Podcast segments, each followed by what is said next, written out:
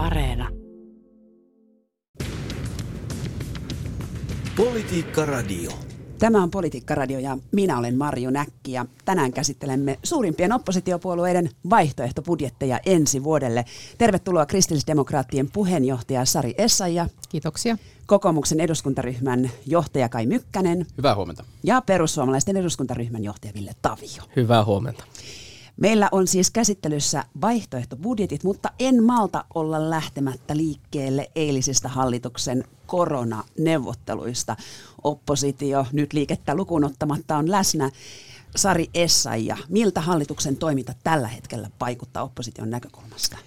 No, hallitus on siirtänyt nyt hyvin pitkälle toimivaltuuksiaan sinne aluehallintoviranomaisille, joten hallitus ei nyt kovin paljon tuossa pysty päättämään, mutta tämä valtakunnallinen etätyösuositus on varmasti ihan paikallaan ja kyllä mä sanoisin, että nyt on tärkeää korostaa, että meidän edelleenkin pitää muistaa maskit, välimatkat ja hyvä hygienia, että nämä on kuitenkin nyt niitä asioita, joilla tätä uuttakin varianttia vastaan voidaan sitten taistella.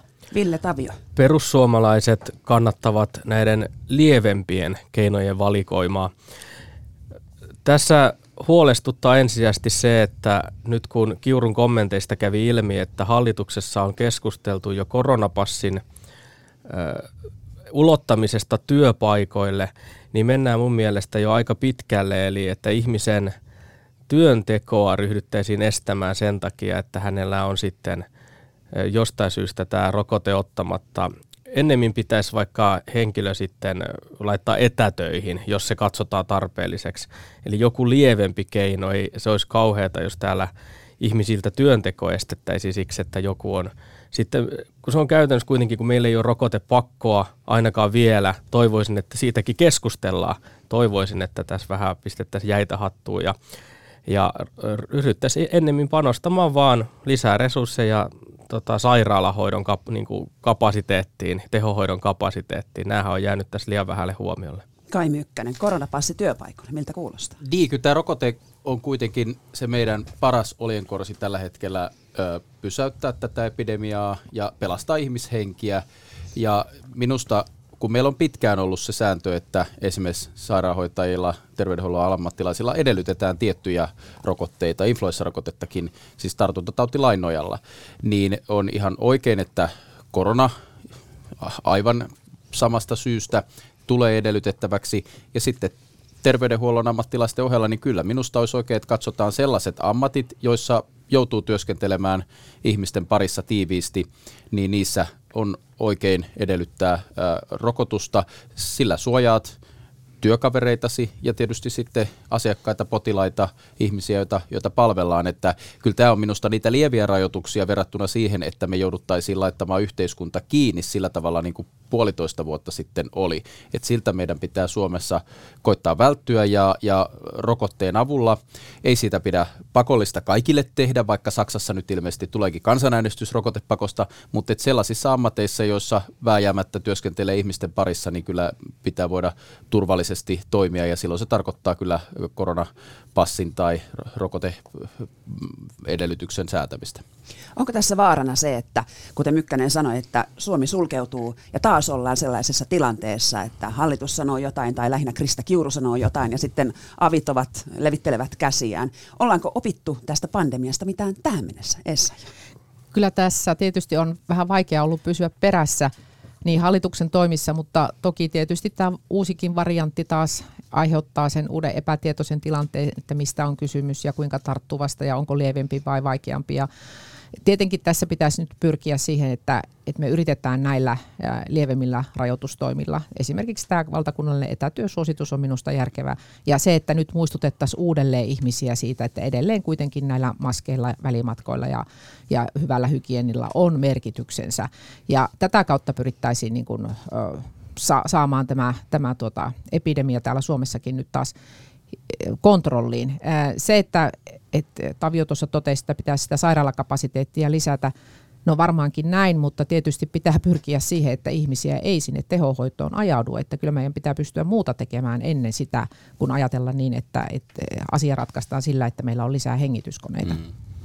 Mä en ole ehkä ihan, ihan samaa mieltä siinä, että, että koko yhteiskunta pitäisi sulkea ennemmin kuin antaa pienen määrän ihmisiä sairastaa vakavin tautimuoto, joka siis voi sitten olla, olla tota niin, henkilölle, joka ei sitä kestä, niin tosiaan vaikka kuolettava. Tässä, tässä niin kuin ollaan tilanteessa, että, että mä en yhtään ihmettelisi, vaikka tämä koronaviruksen eri variantit jylläisi maapallolla kymmenen vuotta. Siinä tilanteessa ei mun mielestä voi vaan jatkaa sillä, että yhteiskuntaa suljetaan ja yritetään koko ajan keksiä jostain joku ihmeellinen taikatemppu, kuten koronapassi, mikä, mikä on pikemminkin turvallisuusteatteria kuin mikä todellinen toimija.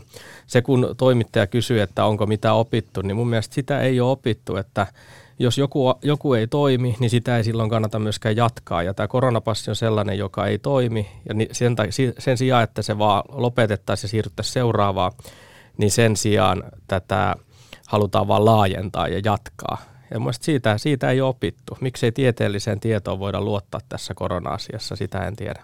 Tätä kyllä nyt ihmettelen tässä rauhallisen ja harkitsevan kollegani Tavion puheenvuoroa siltä osin, että, että kyllähän kuitenkin tieteellinen arvio lähtee siitä, että rokotetun riski saada vakava tautimuoto murtoosa ei-rokotetun riskistä. Ja, Miten se liittyy koronapassiin? No, se liittyy siihen nimenomaan sillä tavalla, että, että jos on rokotettu, niin silloin on turvallise, turvallisempaa osallistua sellaisiin palveluihin, vaikkapa nyt ravintoloihin tai yleisötapahtumiin meidän sairaanhoidon kuormituksen kannalta. Miksi on turvallisempaa? Sen takia, että vaikka siellä liikkuisi korona, niin olet huomattavasti vähemmän todennäköisesti joutumassa sairaalahoidon piiriin ja kuormittamassa sitä.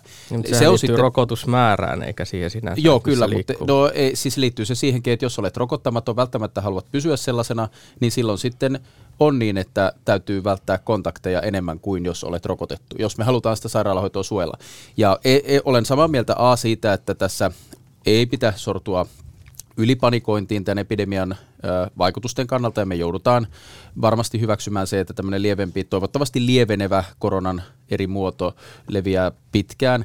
Ja, ja B siitä, että, että ei rokotuskaan ole täydellinen suoja leviämistä vastaan. Sitähän varmasti tässä Villekin tarkoittaa, että, että myöskin rokotetut voi sitä levittää, mutta se on kuitenkin se meidän paras oljenkorsi tällä hetkellä vähentää – sitä tilannetta, että meillä sairaaloissa ei voida leikkauksia tehdä normaalisti, niin otetaan se rokote. Se on kuitenkin aika pieni vaiva ja ongelma, jos on oman terveys sellainen, että voi se rokotteen ottaa ja siihen sitten koronapassilla pystytään ohjaamaan, että keiden tarvitsee varoa kontakteja ja keiden vähän vähemmän. Siitä ja mun nimenomaan... mielestä tässä tällä hetkellä niin kuin pelataan myöskin aikaa, eli uskon ja luotan siihen, että varmasti myöskin saadaan sellaisia lääkehoitoja, nyt esimerkiksi tämä suomalainen nenäsumutin, joka on niin kuin yksi lupaavimmista tavoista ehkäistä näitä erilaisia variantteja.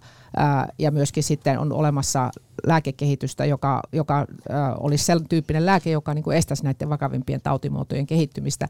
Eli kyllä tässä niin kuin tavallaan nyt pelataan sitä aikaa sen suhteen, että, että saadaan keinoja, joilla pystytään tämä korona taltuttamaan, mutta todennäköisesti, niin kuin tässä kollegat arvioi, niin kyllä tässä varmaan useampi vuosi menee ja erilaiset, erilaiset variantit täällä keskuudessamme vielä pyörivät. Niin no mä kysyin, kysyin tätä asiaa, asiaa silloin, kun koronapassikeskustelu oli, niin yhdeltä yhdeltä meidän niin oikein vakioasiantuntijasta, joka nyt voisi sanoa, että on yksi niistä, jotka tätä hommaa johtaa. Ja mä kysyin, että, että onko siitä jotain tieteellistä näyttöä, että nämä rokotetut ei enää tartuttaisi selkeästi ja ja onko tämä koronapassi siihen niin kuin hyödyllinen, niin hänkin totesi sen, että no tämän tarkoitus on niin kuin, vähän niin kuin kaikki tuossa viittasi, niin enempi saada ihmisiä ottamaan rokotteita.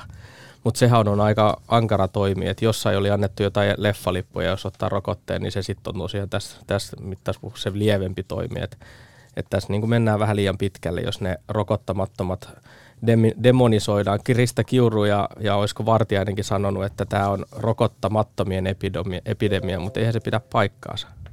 No itse asiassa pitää, mutta nyt lähdetään päivän Sairaalahoidossa on rokot, rokotettuja kyllä kuule tuolla. Kyllä myös, mutta rokottamattomat saavat sen vakavamman tautin. Ei vaan mikä. kyllä sairaalahoidossa on myös rokotettu. Onhan se todennäköisyys aivan selvä, selvä, mutta...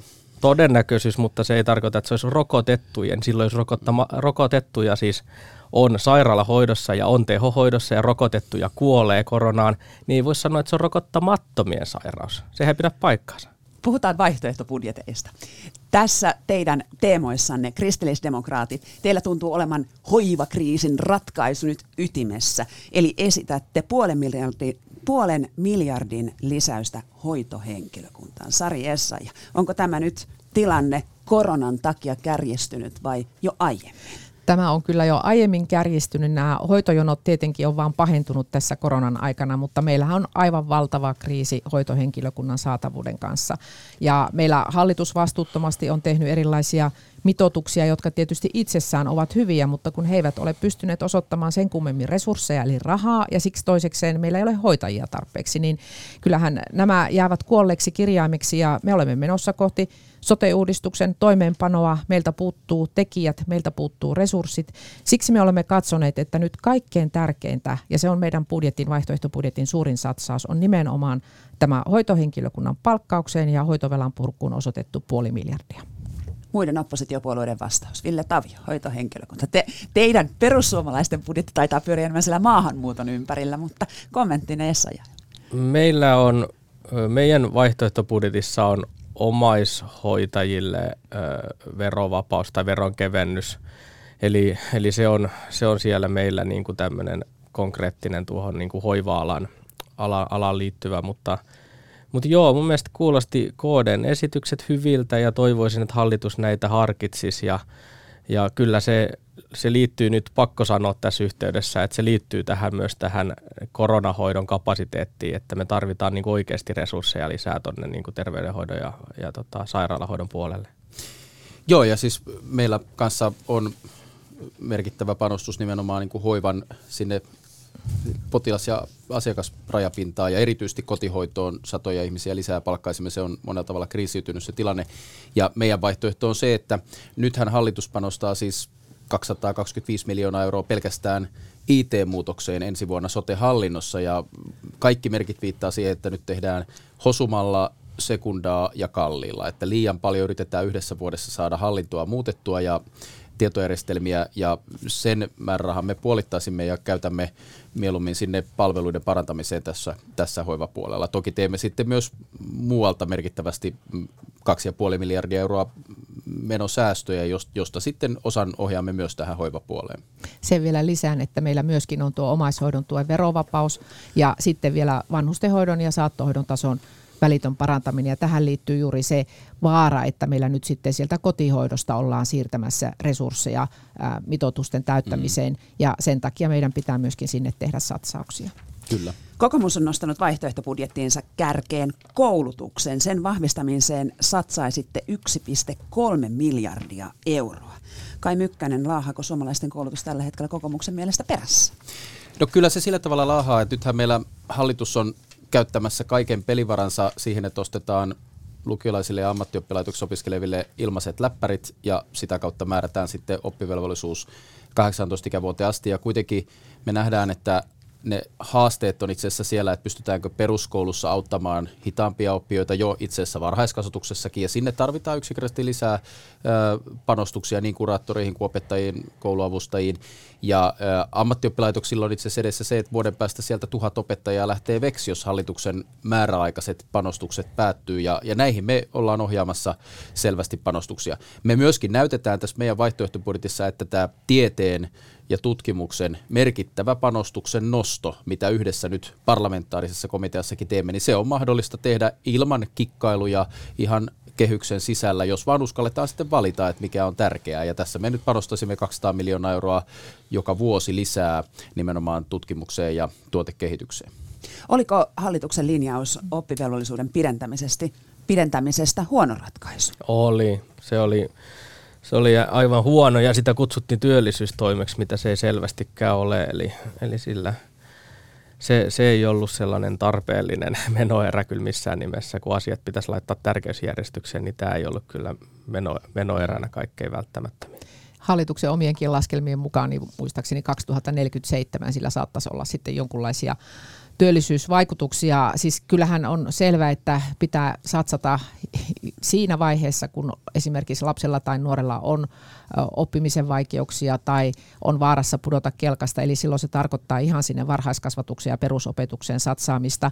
Ja myöskin sitten huolehdittava siitä, että ne nuoret, jotka eivät välttämättä sitä teoreettista opiskelua halua, niin heille on vaihtoehtoja. Ja meillä esimerkiksi meidän vaihtoehtobudjetissa niin oppisopimuskoulutukseen ollaan satsaamassa ja halutaan muuttaa sitä sellaiseksi, että se olisi yhä useammalle nuorelle väylä sinne työelämään. Ja me on katsottu myös tämän työpajatoiminnan ja etsivän nuorisotyön tärkeys ja merkitys tässä tilanteessa. Ja jos katsotaan vaikka Saksaa ja Ruotsiin, niin siellä per oppilas oppisopimuskoulutuksessa, niin se on lähestulkoon kaksinkertainen se rahasumma, mikä siihen laitetaan.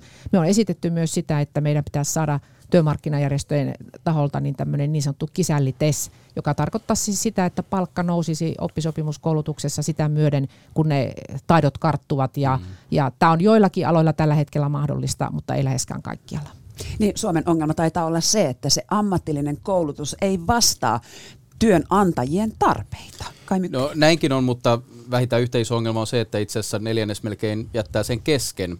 Ja nythän tässä tarkoitus on hallituksella hyvä, kun yritetään ajatella, että kaikkien pitää suorittaa lukio tai ammatillinen koulutus, mutta se, että me määrätään pakko 18-ikävuotiaasti, niin mä vaan valitettavasti pelkään, että se johtaa siihen, että siellä roikutaan kirjoilla, kouluruokailu ja muun takia, mutta sitten kun käyttää 18, niin tipahdetaan ilman ammattitutkintoa ulos ja pitäisi käyttää nimenomaan, niin kuin tässä sarjassa he esitykset oli myös oppisopimuksesta hyviä ja tämmöistä kisällimallista, joka sopii osalle paremmin.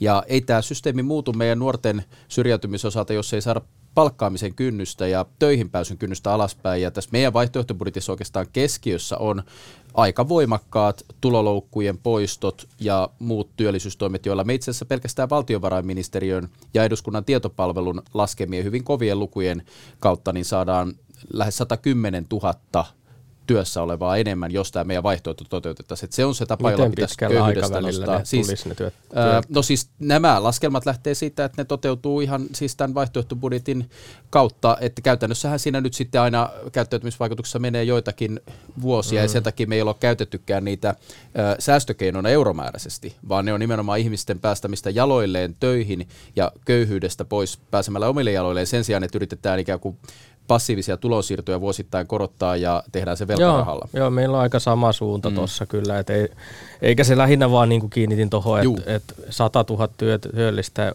vuodessa, niin varmaan vaatisi aika paljon muutakin, mut, mutta hyvä se on, että työllisyyteen tässä panostetaan kukin tahoillamme. Politiikka Radio.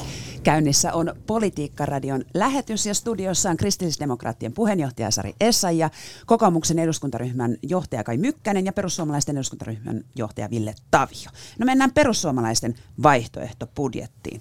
Siinä taidetaan vähän jokaisella rintamalla vastustaa maahanmuuttoa. Näinkö se on, Ville Tavio? Jaa, en tiedä jokaisella rintamalla. Se koostuu to, tota niin, muutamasta kokonaisuudesta, että siinä on tämä maahanmuuton säästöt sitten siinä on, on EU-sta, tulonsiirroista, ilmastopolitiikasta saatavat säästöt ja sitten on asumisen ja autoilun esimerkiksi veron kevennykset, samoin kuin sitten on taas niin kuin lisäresurssointeja monen eri paikkaan niin kuin oikeusvaltio- ja rajavartiolaitokselle ja tämmöisiä niin kuin yksityiskohtaisia, mutta – Maahanmuuttopolitiikan järkevöittäminen on meille iso teema. Se on tässä vaihtoehtobudjetissakin iso teema, mutta tosiaan siellä on kyllä aika monta muutakin. Vastaanotto- ja kotouttamiskuluista leikkaisitte 300 miljoonaa kehitysavusta kanssa kehitysapuun myös kohdistuisi leikkauksia. Mm. Työperäinen maahanmuutto ei taida olla teidän mielestänne mikään ongelma?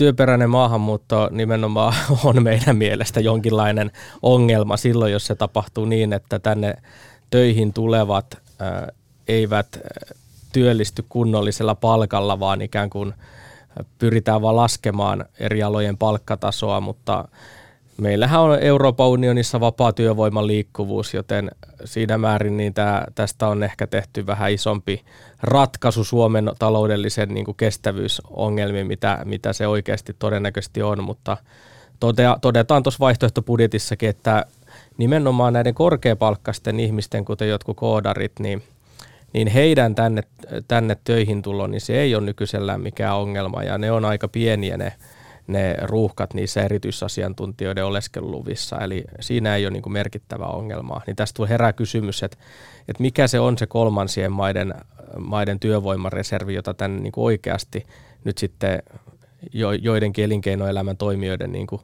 toimesta tavallaan yritetään pakottaa, että mikä se on, keitä ne on ne ihmiset.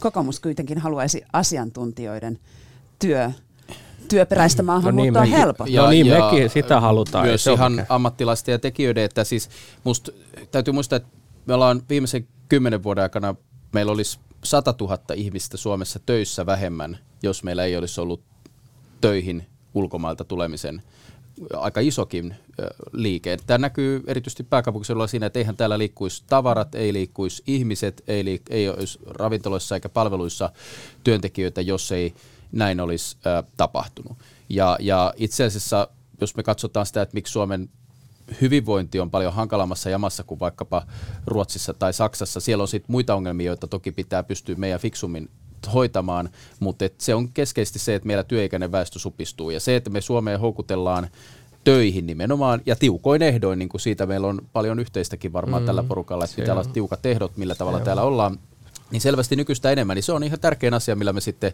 pystytään takaamaan eläkkeiden maksu ja vanhuspalvelut ja tietenkin maailman paras koulutus jatkossa. Että kyllä se, se pitää niin kuin ottaa lähtökohtana, meidän, meidän työikäinen väestö ei voi lähteä laskemaan, muuten meidän hyvinvointi joutuu todella pahasti uhatuksi. Ja kyllä siinä myös pitää tehdä asioita, ja totta kai Euroopassa on 500 miljoonaa ihmistä melkein EU-alueella, mutta käytännössä kaikkialla on tällä hetkellä työvoimapula, eikä me voida, me kilpaillaan todella kovassa sarjassa, jos me yritetään vain puolalaisia tai baltteja tänne houkutella, että käytännössä sen takia on tärkeää, että myös EU-alueen ulkopuolelta, jos tulee Suomeen töihin ja elättää itsensä, niin on tervetullut ja sen prosessi pitää olla helppo ja sujuva. No tulisiko tänne saada miljoona venäläistä lisää töihin? Kristillisdemokraatit... Ei, ei varmaan miljoona äkkiseltään, mutta... Sarjassa. Kristillisdemokraatit on nyt jo toista kertaa tässä vaihtoehtobudjetin yhteydessä myöskin julkistanut oman työllisyyspaketin. Ja tässä tilanteessa, missä suhdanteessa ollaan, niin nimenomaan se painopiste on siellä työn tarjonnassa.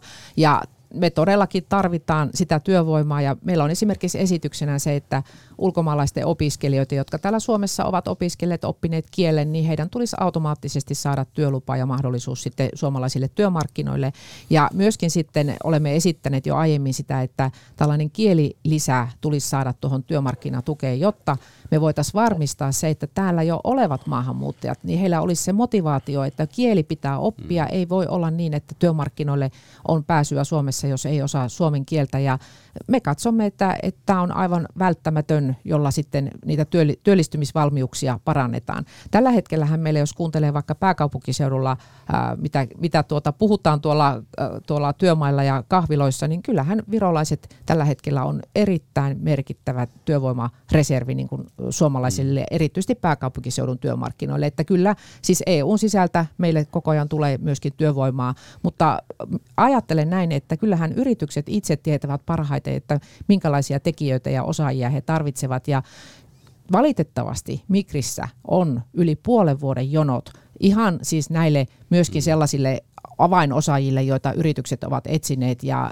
ei, se ei ole missään nimessä niin kuin kohtuullinen tilanne. On käsittämätöntä, että, että meillä sitten voi sanoa, että ne suomalaisten työpaikkojen lisäämiset saattavat jäädä kiinni siitä, että me emme saa sitä avainhenkilöä sinne yritykseen, jonka työn kautta sitten saataisiin lisää työllisyyttä, saataisiin lisää markkinoita, pystyttäisiin saamaan lisää verovaroja. Että tässä on niin kuin mun mielestä pitää muistaa se, että yksi ulkomaalainen osaaja saattaa lisätä niin kuin moninkertaisesti sitten Suomessa vielä niitä työpaikkoja. Joo, noiden erityisasiantuntijoiden hakemusten käsittely mediani on kymmenen päivää, eli kyllä tuossa nyt KD ehkä vähän maalasi toi väärää suuntaa tota tilanteen pahuutta, mutta eihän se, että meillä on tässä niin kuin toi työperäinen maahanmuutto ei ole tässä niin kuin edes meille mitenkään esitystasolla oikeastaan tässä, että, että ne on ollut meille siis, ne on ollut meille pitkäaikaisia tavoitteita, että tulisi olla kireät tota, niin toimeentulovaatimukset. Siis henkilö, joka tulee Suomeen töihin, niin täytyyhän sen tulla omalla äh, työllään toimeen täällä, eikä niin, että hän tulee tänne elämään niin sosiaaliturvan varassa.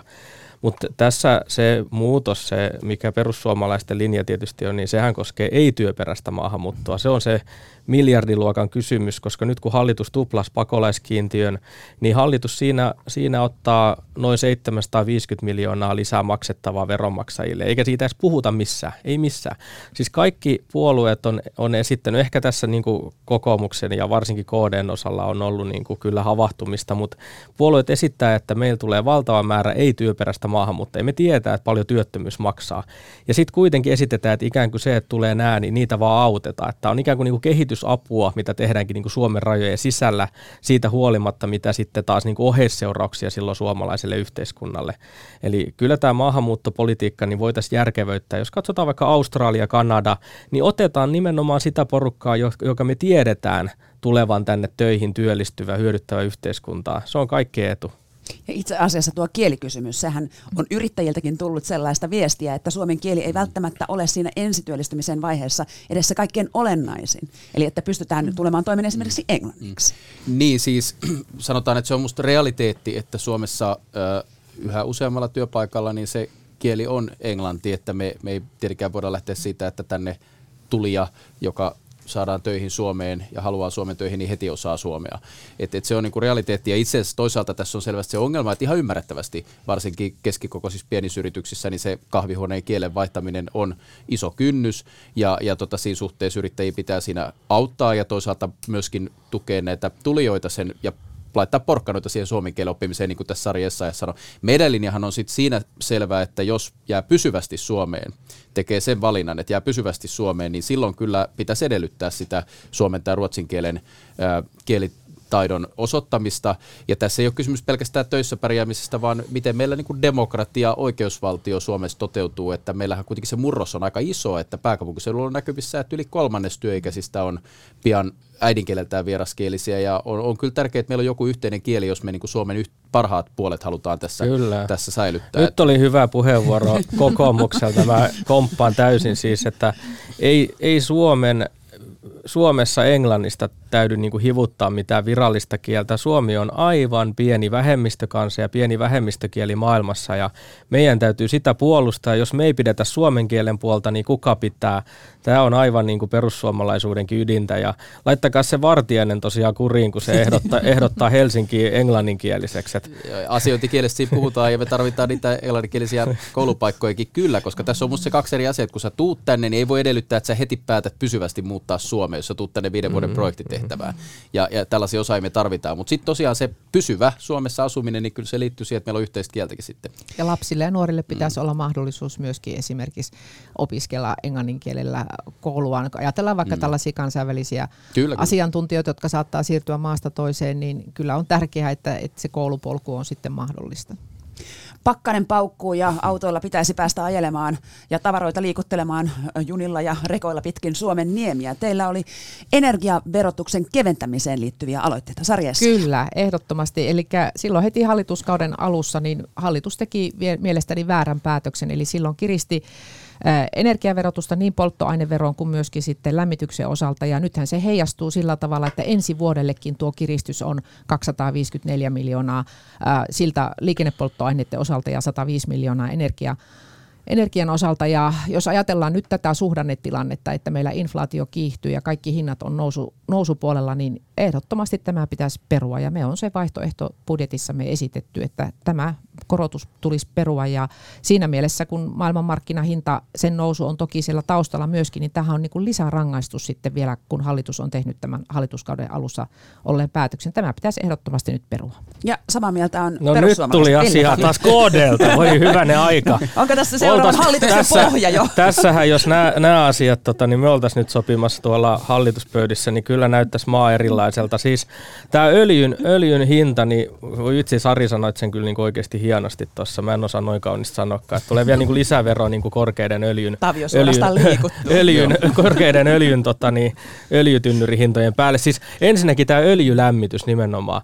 Siis ku, oikeasti miettikää, kuinka moni pienituloinen maksaa jo oikeasti niin kuin öljylämmitystä lähtökohtaisesti. Se on lähtökohtaisesti jo kalliimpaa. Ei pienituloisilla ole siis maalämmössä toimivia taloja ja tämmöisiä hienoimpia uusia järjestelmiä. Niillä on vanhat tota, niin, heidän öljykatteet, mitä pitää huolta ja öljyhinta on paljon ja niin edelleen. Niitä laitetaan näille vielä. Siellä on enimmäkseen muuten puolet pienissä rintamamiestaloissa asuvia on, on pienituloisia eläkeläisiä. Aivan törkeetä, että, että SDP hei näitä palelluttaa siellä.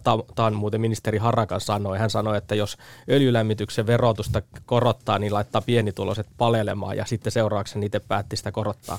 Mutta sitten tämä, tämä polttoainehinta on meille, niin kuin sehän on tässä aivan meidän pääasia tässä vaihtoehtobudjetissa, meidän isoin yksittäinen panostus. Ja oletteko te nähnyt noin kahden euron pumppuhinnat tuolla? Kyllä mä, mä, sain, mä tota, niin, tuun, tuun, tuun todella surulliseksi ja vihaseksi, kun mä ne näen ei näin. Tämä on todella maaseutu liikkumista, työssäkäyntiä, lasten harrastuksiin viemistä. Tämä on oikein sellaista ihmisiä kurittavaa politiikkaa, että ehdottomasti hallituksen tulisi ottaa vastuu siitä, että ihmisillä on varaa autoiluun.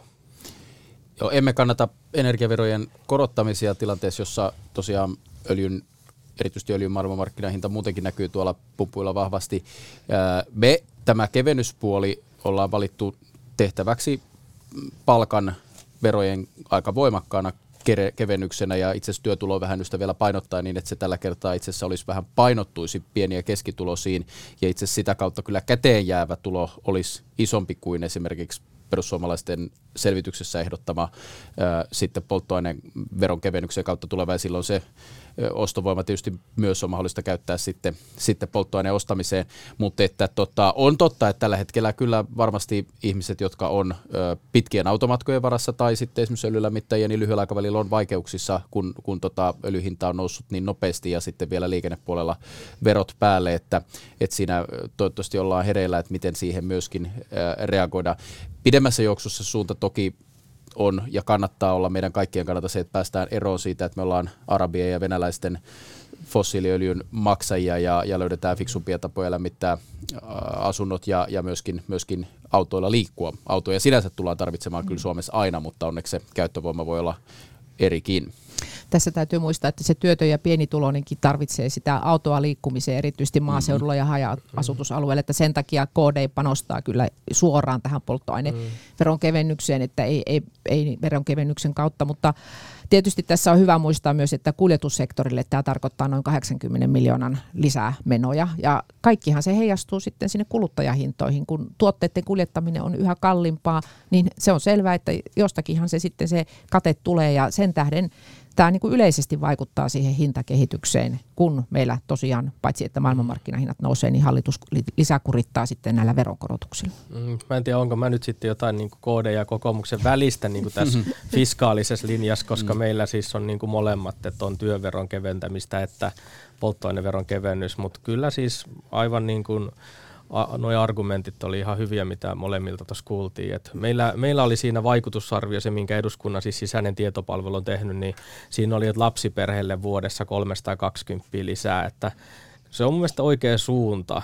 Et mä itse pidän sitä aika suurena summana, kun mä oon, mä oon tarkka ja säästäväinen mm. ihminen, mutta on myös saanut palautetta tosiaan, että pitäisi olla enemmän ja ainahan siihen pitää pyrkiä, että jäisi enemmän, enemmän ostovoimaa ja käteen, mutta täytyy huomioida, että on kuitenkin enemmän kuin mitä hallitus antaa, eli tässä nähdään, että koko oppositio olisi kyllä niin kuin tämän, tämän korona-ajankin, niin olisi, olisi kyllä toisin tehnyt mm. rahanjakoa, että olisi kyllä antanut ihan ihmisille sitä, eikä olisi vaan niin, että lähtenyt aina verotuksen ja julkishallinnon niin kuin kasvattamisen kautta. Mikä teidän vaikutelmanne oppositiossa tällä hetkellä on hallituksen toimista, kun Saarikko, valtiovarainministeri, mm. käy aina silloin sun tällöin suomimassa pääministeriä julkisuudessa ja, ja, ja, ja vaatimassa menokuria ja mm. paluuta kehyksiin ja sitten muut puolueet sanovat, että keskusteluja ei käydä julkisuudessa ja tämä on tällaista varjonyrkkeilyä. Kai mm. No hallitus hajoaa huhtikuussa, jos ei joku syö sanojaan, koska mm. siis Saarikkohan sanoo, että ei katso sinne päinkään, jos kehyksiä ruvetaan uudestaan menokehyksiä rikkomaan ja velkaantumista kiihdyttämään. Ja jos kuuntelee muiden hallituspuolueiden lupauksia, niin nehän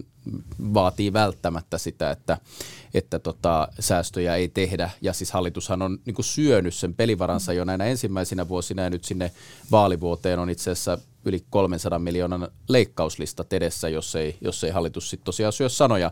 E, ja tässä suhteessa tietysti me pidetään tärkeänä sitä, että samalla kun pitää panostaa hoivaa ja koulutukseen ja keventää veroja, tosiaan meillä nyt on siinä noin yli viisinkertainen summa esimerkiksi perussuomalaisiin verrattuna siinä palkkaverokevennyksestä, sen takia me sitä painotetaan, niin samaan aikaan pitää pystyä aidosti pysäyttää tätä velkaantumista. Ja me tehtäisiin yli kahden miljardin kevennys siihen velkaantumiseen, sen takia me ollaan jouduttu tekemään aika isoja säästöjä meidän budjetissa ja, ja tuota, se on kyllä iso ero, että, että hallituksella tuntuu, että joka asiaan ollaan valmiita ratkaisemaan niin, että otetaan lisää vielä velkaa. Saarikko puhuu toisin, mutta toistaiseksi hän on syönyt sanansa.